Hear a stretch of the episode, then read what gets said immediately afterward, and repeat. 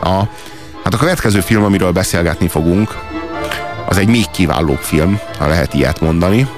Már pedig miért ne lehetne egy film ajánló magazinban. Egy 2005-ös filmről van szó, ez pedig a Fegyvernepper a Nicolas Cage-el, a Jared Leto-val, az Ethan Hawke-kal és az Ian Holmmal a, a főbb szerepekben. Négy remek színészről beszélünk. A Nicolas Cage ezek közül még az én szerintem a legkevésbé jó színész, de ebben a filmben úgy gondolom, hogy megállja a helyét. Mindig ott tartok, hogy a Nicolas Cage nem egy igazán jó színész, de, de nagyon nagyot alakít. Érdekes módon, érdekes módon olyan filmekről beszélünk itt, amikor jó, jó csak az a baj, hogy rengeteg retek filmhez adja az arcát, ezt is tegyük hozzá. Szóval azt lehet mondani, hogy a fegyvernepper az egy olyan dokumentarista alapon, alapokon álló film, ami megtörtént, szintén megtörtént esetet dolgoz fel, bár a neveket megváltoztatták benne, amely a legkényesebb ízlésű gangsterfilm rajongóknak az elvárásait is tökéletesen kielégíti. Na most a fegyvernepper, angol címén Lord of War, a háború urai mondjuk. De a Lord of War, egy, egy Igen, ez egy nagyon bonyolult történet, hogy hogyan lett ez angol cím, meg kell nézni a filmet. Igen, nem hadurat, tehát a, a magyarban a hadúr az mást jelent, mint igen. angolban a Lord of War. Igen, igen. Ezért, vagy a Warlord pontosabban, Warlord, mert van egy kis igen. keveredés. Na, a, a következő a, a helyzet ebben a filmmel, ez egy Amnesty International által megrendelt film gyakorlatilag. A világon elharapózó erőszak, terrorizmus, vagy egyáltalán fegyverkereskedelem ellen, de ez egy jó film. Ez nem egy didaktikus film, ez nem egy dokumentumfilm, ez nem egy Michael Moore e, olvasmány, ahol ilyen fekete alapon fehér betűkkel mély férfiang felolvassa, hogy ebben az évben több mint 450 ezer valamit tettek át jobbra vagy balra, ez több, mint az adott ország valamilyen, hanem ez egy jó film, ez egy érdekes film. Imádnivaló iróniával dolgozza igen, fel Pontosan, témát. és ez egy ironikus film.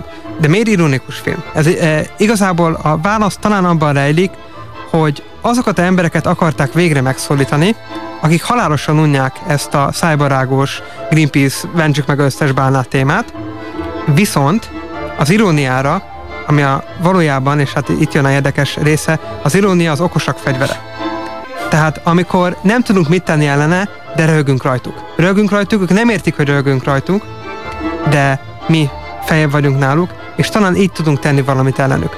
A fegyvernepper valószínűleg a maga stílusával sokkal többet árt a fegyverbiznisznek, mint bárhány dokumentumfilm, ahol tételesen felsorolják, hogy a hány rakétát adott, adott el egy adott ország. Ez nem jelenti azt, hogy ebben a filmben nem sorolják föl, csak az, a modalitása más a dolognak. É, és még miért fontos az irónia? Mert nem az a cél, hogy ellenségeket gyártsunk, démonokat gyártsunk a fegyverkereskedőkből, és ártatlan, szerencsétlen áldozatokat magunkból, amely attitűdből aztán jól lehet gyűlölködni, és amely attitűd akár terroristákat is a nagy hatékonysággal termel ki, a bennünk, bennünk szunnyadó terroristát, hanem az a cél, hogy megmutassuk azt, hogy milyen pszichével lehet ennyire bűnös életet élni, mint egy fegyvernepper, aki milliók életéért, tehát itt már nem, talán nem is arról van szó, hogy százezrek, itt már talán arról van szó, hogy milliók életéért, vagy hát fogalmazunk inkább pontosabban, haláláért felelős.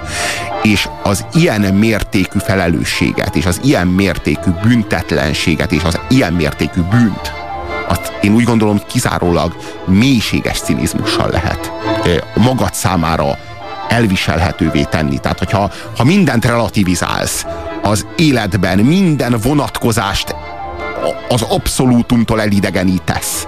Csak akkor lehet. És a, a cinizmus az erre egy nagyon jó létmód.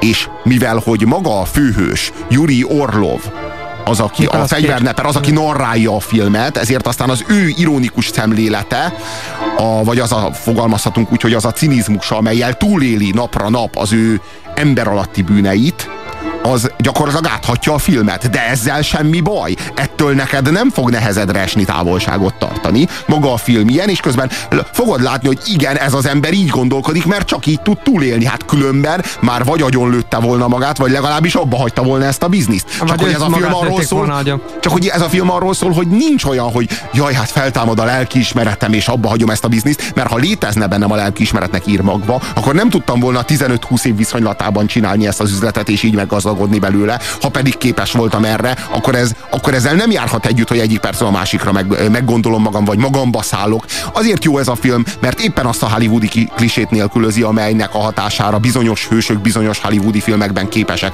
megváltódni a film kétharmadánál, meghal az óember és megszületik az új ember, és az új ember nem csak, hogy abba hagyja a fegyverüzletelést, de az Amnesty International aktivistájának áll, és egyszer és mindenkorra immáron ideológiai fegyvert kovácsol azokból az acél, acél, kovácsolt acélfegyverekből, amelyekből meggazdagodott, és az összes pénzét, és minden erejét, és minden, minden hivatás tudatát áttranszformálja a jó ügy oldalára. Igazából abban a helyzetben kerülünk mi filmnézők, hogy drukkolunk egy utolsó szemétnek, egy fegyvernepernek, aki eh, egészen bravúros módon kerüli meg a Interpol vagy a ENSZ eh, ellenőreinek a csapatait. Tehát tényleg... De nekem, nekem Jack Valentine-nak sem okozott gondot szurkolni, aki az Interpolnak a, a, a nyomozója. Tehát én, én ővele is tökéletesen tudtam azonosulni. Hát de esélye sem volt szegénynek, tehát olyan szinten lassabban gondolkodik az a bürokratikus gépezet, aminek ő az egyik szereplője, hogy nem tudja fölvenni a e, találékonyságnak és bátorságnak avval egészen elképesztő eledével,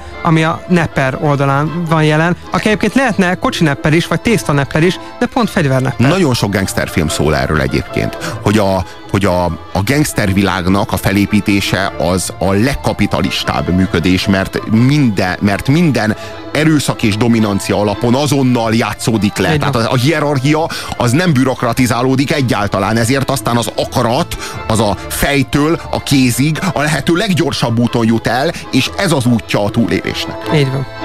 Az első fegyver eladása olyan, mint az életed első szexuális élménye. Halvány fogalmat sincs, mit csinálsz, de azért izgalmas, és így vagy úgy túl hamar ér véget. Uraim, az új Uzi géppisztoly. Nagy tűzerő kis csomagolásban. 9 mm-es tompa lövedék, 25 sorozatú bővíthető tár. Állítható célgömbök, a hangtopító alapfelszerelés, kiváló hátrafutó csökkentés, 40%-kal kisebb csőszájmozgás, 60%-kal alacsonyabb zajszint. Belém küldtet helyben egy teljes tárat úgy, hogy a szomszéd fel sem ébred. De ellőne egy újabb üzleti lehetőséget. Valóban született érzéken volt a csempészethez. Szerencsére akkoriban egy videokamera akkora volt, mint egy páncélököl. Mindig menekültem az erőszak elől, ahelyett, hogy felé futottam volna. Ilyen a természetünk. Már az ősemberek melkasában is dárdahegyeket találtak. Zseniális filmről van szó. Minden elemében kiváló filmről van szó a, mondom, a legkényesebb ízlésű Martin Scorsese nevelkedett gangsterfilm rajongókat is tökéletesen kielégíti. Semmiféle kívánnivalót nem hagy az olyan filmeknek a, az összevetésében sem, mint mondjuk a kaszinó, vagy mint mondjuk a nagymenők, de még annál arra is rá tud pakolni, mert azzal a hihetetlen humorral, azzal a, azzal a, azzal a könnyedséggel, ami, ami, ami áthatja. És nem csak... És hiteles. Nem csak szövegi humorról beszélünk itt, hanem képi humorról. Például arról, hogy a főszereplő Nicolas Cage ugyanazzal az arccal, ugyanazzal a korral és ugyanazzal öltözékkel játsz el bármilyen korban a saját szerepét, tehát kisgyerekként is, fiatalemberként is, és már meg lett kereskedőként is, teljesen ugyanaz a öltözékkel, tehát direkt el van távolítva, vagy egyáltalán a zene humora, tehát tele van fantasztikusan vicces, és tökéletesen a helynek megfelelő zeneszámokkal. Tényleg, tényleg egy remek filmről van szó, és mondom, hát a, az például, amit a szülei előadnak, akik e, e, egyébként ez is a, a holokauszt neurózisát és, neurózisát és, és traumáját lépten nyomon csökkenteni hivatott filmek, mint például a Bluff, mint például a Fegyvernepper, ahol olyan zsidókat látunk, akik, akik, akik nem zsidók, de, de beálltak zsidónak, mert ezzel számos előny jár együtt. Ugye ott egy ékszerkereskedőről beszélünk, itt meg Ukrajnából emigrált zsidókról beszélünk, akik hát, akiket hát jó lehetőségekhez juttatott az, hogy zsidók hát a 20. század, években. Igen, a 20. század rettenetesen terhelt zsidó üldöztetéseinek az árnyékában ez mindenféleképpen egy nagyfokú fellélegzés. Ilyen, hogy, hogy, hogy egy ilyen inverz zsidóságról beszélünk, hogy emberek zsidónak adják ki magukat, és titkolják a saját keresztény származásukat. Szóval, hogy már, már ez is önmagában nagyon erős, és hát annyira vicces már a szülei, szüleinek a vonatkozásában, ami aztán később egy drámába fordul, hogy az szintén nagy erénye a filmnek. Ne aggódjanak. Nem fogok hazudozni, csak hogy jobb színben tűnjek fel. Csak elmondom, ami történt. Yuri Orlova nevem. Kisfiú voltam, amikor a családom Amerikába jött, illetve Amerika partjaira. A többi ukránhoz hasonlóan mi is Brighton Beach-en ragadtunk. A Fekete-tengert idézte fel nekünk, hamar rájöttem, hogy Cseberből pokolba kerültünk. A 20. században voltak alkalmak, amikor előnyös volt zsidónak lenni. A 70-es években mi is zsidónak adtuk ki magunkat, hogy elmenekülhessünk a Szovjetunióból. De azóta nem túl kóser az életem. Hogy vagy, bratyó? Sehogy. Ő Vitálé az öcsém. Épp olyan elveszett, mint én, csak ő még nem tudta. Juri, gyertébél, elkéstél. Apám komolyan vette felvett azonosságát. Zsidóbb volt a legtöbb zsidónál, ezzel őrületbe kergetve katolikus anyámat. Hányszor mondjam még? Nem ehetek kagylót. Ez tréfli, Nem vagy zsidó. de tetszik. Tetszik a kalap. Emlékeztet, hogy van valami fölöttünk. Ez tetszik. Megyek a templomba. Nem mész a templomba, többet jársz oda, mint a rabbi. Ну чего ты прицепилась? Bože moj, ty когда-нибудь возвращаясь? Júri, ne felejtsd megnézni az akciós árukat a Pelisben. Little Odesszában a gyilkosság az élet mindennapos része volt. A bevándorlók közt orosz mafiózók is jöttek, és Amerikába csomagjaikat is magukkal hozták. Környéken folyton kinyírtak gangstereket, de én sose láttam a saját szememmel. Különös érzékel mindig öt perccel az események előtt vagy után érkeztem, de nem aznap. Azért jó buli a vendéglátás, mert az evés örök emberi szükséglet. Aznap rájöttem, egy másik alapvető szükséglet kielégítése a végzetem. Sabatkor elmentem apámmal a templomba. Noha nem Istenhez akartam közel férkőzni. Iláj, ő a fiam, Júri. A zsinagógabeli közvetítőm szerezte nekem az első izraeli úzi gépfegyvereket. Ez egy bűn és bűnhődés történet, a Fegyvernepper című film. Ennek ellenére semmiféle megnyugvást, vagy semmiféle felszabadulást ne várjatok tőle. Tehát ne várjátok azt, hogy majd a végén minden, egy- minden a helyére kerül, és minden olyan jó lesz, de akkor csalódni fogtok. Tehát az iróniátok tartson, tartson ki a filmnek a végéig, és még utána És is. még utána is így van. Erről a filmről beszélgetünk, a Fegyvernepperről, ami egy 122 percen keresztül tartó 2005-ös film, amelyet Andrew Nicol rendezett, és amely a gyakorlatilag a 70-es évektől a napjainkig, azt lehet mondani, követi nyomon a fegyver, illegális fegyverkereskedelemnek és az azzal szembeni államok közti nyomozói kísérleteknek a történetét. Itt a Rádiókafén 0620 998 98 az SMS számunk, szóljatok hozzánk. Mi nagy rajongói vagyunk a Fegyvernepper című filmnek.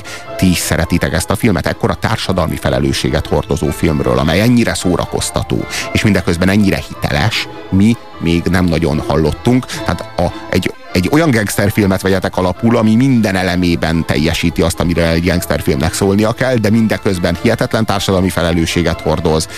Tényleg parádésan szórakoztató, tehát nem is, nem is igazán tudom, hogy vannak-e ö, hátrányai, vagy vannak-e olyan filmes erények, amelyek hiányoznak ebből a bizonyos filmből. Fuchs Pétert és Puzsér Robertet hallhatjátok még több mint egy órán keresztül itt a Rádiókafén, a 98.6-os frekvencián. Ö, hogyha megírjátok nekünk, hogy mi a véleményetek erről a filmről, akkor azt tegyétek a 0629 986 986-os SMS számon. Valami hasonló a Thank You for Smoking írja a kedves SMS író. Mindenképpen, Így hogyha a van, társadalmi így van. felelősségről beszélünk, csak az egy rossz film, ez meg egy jó film. Talán csak Igen, meg hát más hozzá. kicsit a... e, Igen, hát azt mondjuk nem lehet. Termék. Igen, azt, azt, mondjuk, azt mondjuk kínszenvedés végignézni, és ti, 12-szer kaparod le az arcodról a bőrt, mire egyszer végigbírod nézni a filmet. Itt meg úgy, úgy zajlik le a film, olyan hamar eh, olyan hamar eltelik a film, mint egy atomvillanás, és a hatása is Igen, akkora. alapvetően mindig egy 35 perces filmnek érzékelem. Igen, mert, igen, igen. mert ilyen gyorsan lemegy, és kifejezetten azok közé a filmek közé tartozik, amit érdemes újra nézni. E, ritka az ilyen egyébként. minden percét élvezni fogjátok a filmnek. Valami fantasztikus. És hát a végén megtörténik az, ami már nagyon-nagyon régen, gyakorlatilag az egész film teljes hosszában kiárt volna Yuri Orlovnak. Az elfogatás, a lebukás, a hiba, a hiba pont, a leggyengé, a, ahol, a, ahol a Jack Valentine, a nyomozó megtalálja az ő gyenge pontját, Ava Fontent, aki a szerelme és a felesége, és rajta keresztül behálózza a fegyverneppert és elfogja, és akkor úgy tűnik, hogy mindennek vége. Akkor úgy tűnik, hogy az ő végzete az a, az a börtön lesz az élet, a többszörös életfogytiglani börtön. És a film az bizony tanúskodik arról, hogy ő sokszorosan kiérdemelte azt a bizonyos büntetést, ami vár rá ezek után. Tehát tulajdonképpen egy ördög és egy ilyen zseniális Arzel Lupin figura között egyensúlyoz. Tehát, ahogy mondtam, végig neki drukkolunk. Egyszerűen amikor látjuk, hogy már minden oldalról szorongatva van, de még így is képes leszállni Sierra Leone közepén. És, az e, zseniális. És, Annyi zseniális pillanata van És öt perc alatt kiosztani egy e, repülőnyi lőszert és fegyvert a úton közlekedő és, embereknek. És ezáltal megteremteni egy béke, egy béke a béke szigetében egy polgárháborút, mert gyakorlatilag csak a fegyverek hiányoznak, a, nyom, a nyomor plusz fegyver egyenlő polgárháború, menthetetlenül. Tehát menj el egy olyan helyre, ahol nyomorognak, osszál ki egy repülőrakomány fegyvert, és polgárháború lesz. Tehát, hogy, és miért osztott ki? Azért, hogy ne fogjanak el vele. Szóval fantasztikus. Szóval amikor eljön a filmnek a legvége, és azt gondolod, hogy most eljött a méltó büntetés, hát akkor csattansz a legnagyobbat. Élvezze. Mit? Ezt. Mondja ki, hogy megvet. Hogy maga a gonosz vagyok. És még mit? Felelős vagyok a világrend és a társadalmi felépítés romlásáért. Egyszemélyes népírtó vagyok. Most vágja a képembe. Nincs sok ideje. Maga érti, hogy mi folyik? Vagy ábrándozik? Maga megszegett minden írásba foglalt fegyverembargót. Elég bizonyíték van ahhoz, hogy többszörös életfogytiglant kapjon. Mostantól tíz évig fog ingázni a cellája és a bíróság között, mielőtt még megkezdeni a büntetése letöltését. Az a gyanúm, hogy nincs tudatában a helyzetes súlyosságának. A családom kitagadott. A feleségem és a fiam elhagyott. Az öcsém halott. Higgye el. Tökéletesen tisztában vagyok a helyzetem súlyosságával, de ígérem, egy percet se töltök a bíróságon. Áltatja magát. Kedvele magát, Jack. Illetve mégsem, de megértem magát. Elmondom, hogy mi lesz. Így legalább fel tud készülni.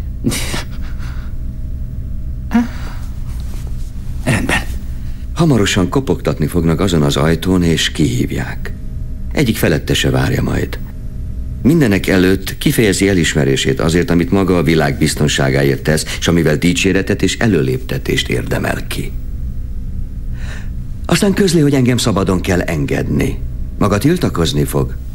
Valószínűleg lemondással fenyegetőzik majd. De engem végül kiengednek. Ugyanazon okból engednek ki, amiért azt hiszi, hogy elítélnek. A világ néhány legaljasabb emberéhez dörgölőztem, akik vezetőknek nevezik magukat. De közülük néhányan a maguk ellenségeinek az ellenségei.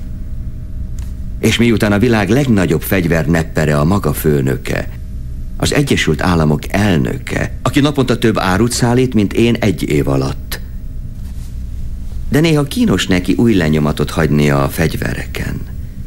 Néha kell neki egy ilyen szabadúszó, mint én, hogy ellássa azokat, akiket ő nem láthat el. Szóval,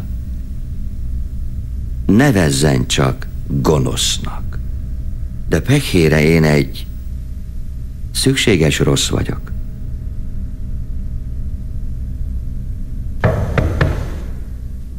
Ez a kopogás, ez a, ez a legerősebb pillanat a filmnek, amikor megtörténik.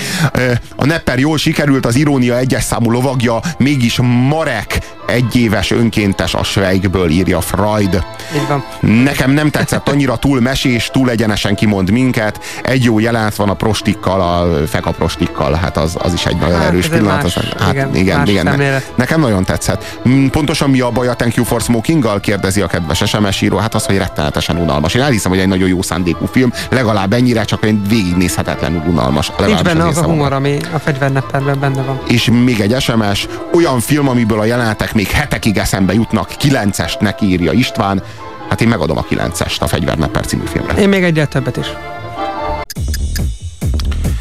Zseniális, írja a kedves SMS író. A világ néhány legaljasabb emberéhez dörgölőztem, akik vezetőknek nevezik magukat, és már a főcím is teli, teli találat for what's worth. Uh-huh.